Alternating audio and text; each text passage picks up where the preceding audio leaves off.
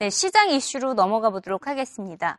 벤 버냉키 연준 의장이 입을 열었습니다. 우선 성급한 양적 완화 규모 축소는 위험하다며 비둘기파적인 발언으로 시작을 했습니다.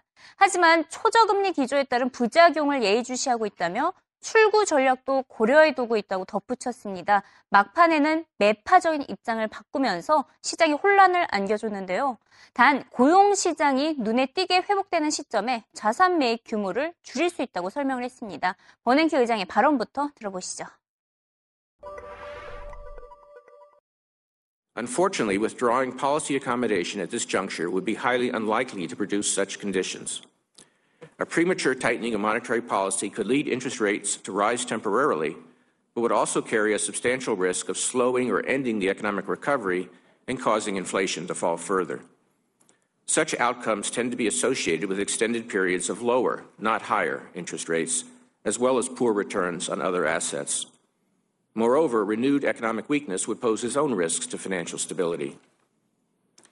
Because only a healthy economy can deliver sustainably high real rates of return to savers and investors, the best way to achieve higher returns in the medium term and beyond is for the Federal Reserve, consistent with its congressional mandate, to provide policy accommodation as needed to foster maximum employment and price stability.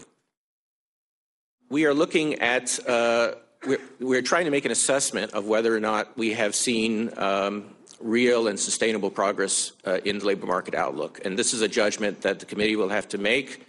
Um, if we see continued improvement and we have confidence that that is um, uh, going to be sustained, then we could, in, in, the next few meetings, we could take a step down in our uh, pace of purchases Again, if we do that, it would not mean that we are automatically aiming towards, uh, towards a complete wind down. Rather, we would be looking beyond that to seeing how the economy evolves, and we could either raise or lower our pace of purchases uh, going forward.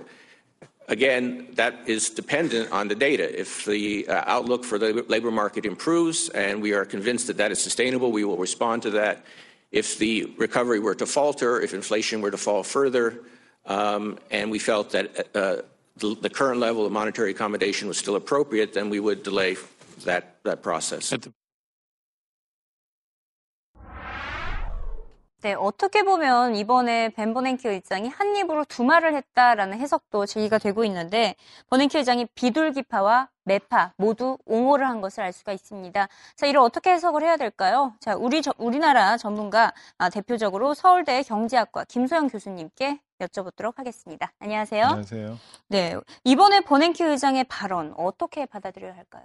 지금 뭐 한 입으로 두 말 했다 뭐 이렇게 재밌게 표현을 하시는데 네. 사실은 아, 그렇게 얘기하기 하는 것보다는 음. 어, 떻게 보면 원론적인 답변을 했다고 생각하시면 될 것 같습니다. 음. 그러니까 지금 경제 전망에 상당히 불확실합니다. 그러니까 저희가 회복이 될지 안 될지 굉장히 불확실하기 때문에 음.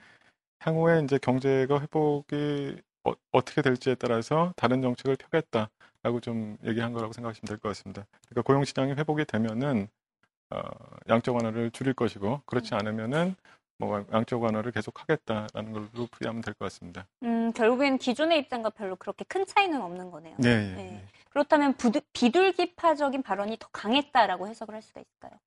개인적으로는 뭐 거의 중립에 가깝다고 생각하시면 좋을 것 같습니다. 처음에 처음에 비둘 뭐 처음에 그 비둘기파적인 발언을 했다가 음. 뒤쪽에 또 매파적인 발언을 하고서 음. 그 어떻게 보면 이제 그 경로를 갖다 양쪽으로 다 터놓는 뭐 그런 의미도 있는 것 같습니다. 네, 맞습니다. 지난달 FOMC 의사록까지 같이 공개가 됐는데 이 의사록에서도 다수의 의원들이 출구 전략을 해야 한다, 자산 매입 규모를 네. 줄여야 한다라고 주장을 하면서 그 시기를 6월 달이라고 제시를 했습니다.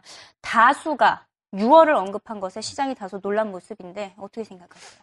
뭐 저는 뭐 첫 번째 질문이랑 비슷하게 음. 비슷한 맥락으로 보면 될 것 같은데요. 지금 6월 다수가 뭐 6월을 언급을 했다 이렇게 얘기를 하지만 실제로 자세히 보면은요.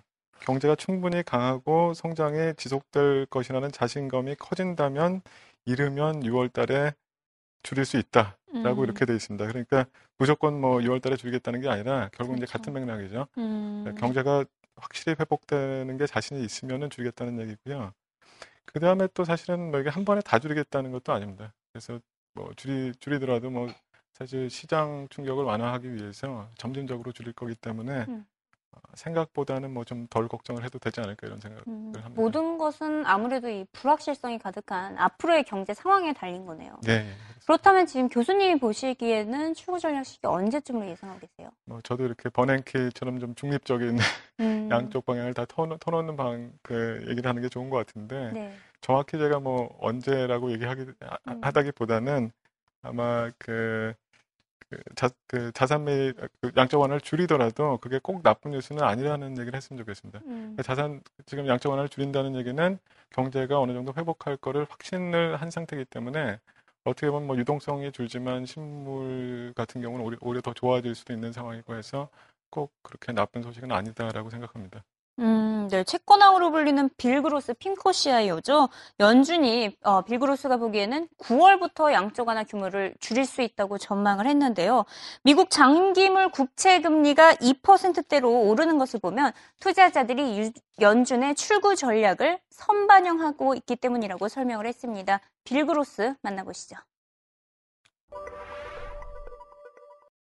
I think we're looking at a potential tapering in the next uh, few months and probably around September. But in addition to the timeline, which is what you mentioned, I think the critical element is the pricing. Our, our market's priced, certainly uh, our bond market's priced for a tapering in terms of quantitative easing. And I, I'm beginning to suspect that they are.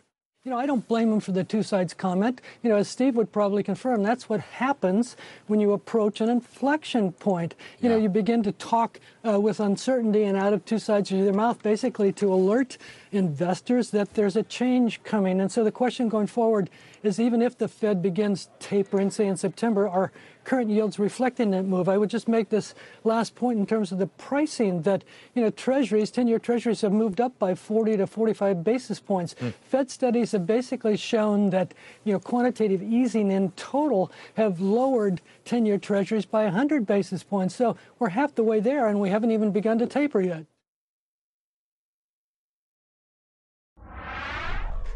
오늘 장에서는 양적 완화 축소 가능성이 제기되면서 미국 국채 가격 하락했고요. 수익률은 2%대로 올랐습니다. 지금까지 채권에서 주식시장으로 자금이 이동한다. 이른바 Great Rotation이라고 하죠. 이 같은 현상이 나타났는데 오늘 장을 보면 이 같은 추세가 전환되고 있다라고 볼 수 있을까요? 장기적인 아, 뭐 지금 장, 장기적인 추세가 계속 되고 있었는데 이 추세가 사실 전환한다는 게 그렇게 뭐 한 번에 이렇게 뭐 가- 아주 간단한 언급을 가지고서 이렇게 바- 변할 거라고 생각하지는 않습니다.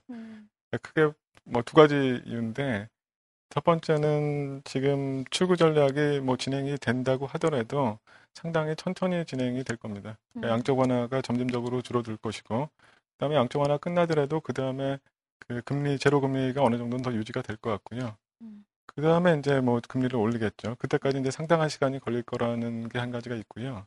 그 다음에 뭐 금리를 실제로 올리더라도 금리를 오- 계속 올린다는 얘기는 그 채권 가격이 점점 떨어진다는 얘기입니다. 네. 그럼 향후에 지금 금리가 계속 올라가는데 그러니까 채권 가격이 계속 떨어지는데 지금 채권에도 투자를 한다는 거는 상당히 부담이 많이 가는 일 같습니다. 음, 그래서 그- 네. 예, 장기적인 전환이 이 전환이 되는 거는 뭐 제 생각으로는 뭐 상당히 오래 걸린 어, 향후의 얘기 같습니다. 음, 한동안의 이 Great Rotation 현상이 시장에 남아 있을 것이다라는 진단이셨는데, 네. 제가 궁금한 것은 이제 미국뿐만 아니라 일본에서도 양적 완화 정책을 펼치고 있잖아요. 미국에서 양적 완화, 이제 출구 전략을 펼, 펼친다, 발을 빼겠다고 한다, 한다고 하더라도, 일본에서 양적 완화 정책을 계속해서 펼쳐 준다면, 이렇게 Great Rotation은 계속되지 않을까요?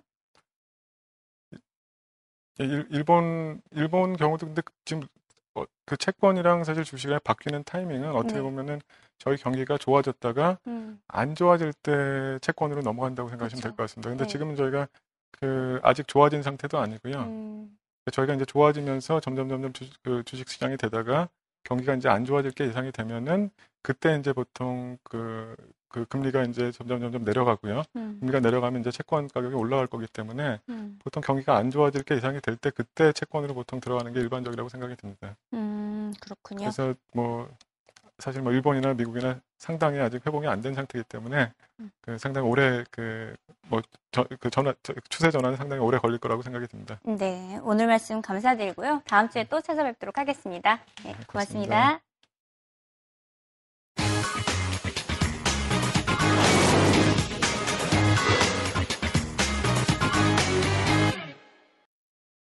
Time to go now. 자, 내일은 이제 금요일인데요. 금요일을 맞아서 영화 이야기를 준비를 해봤습니다.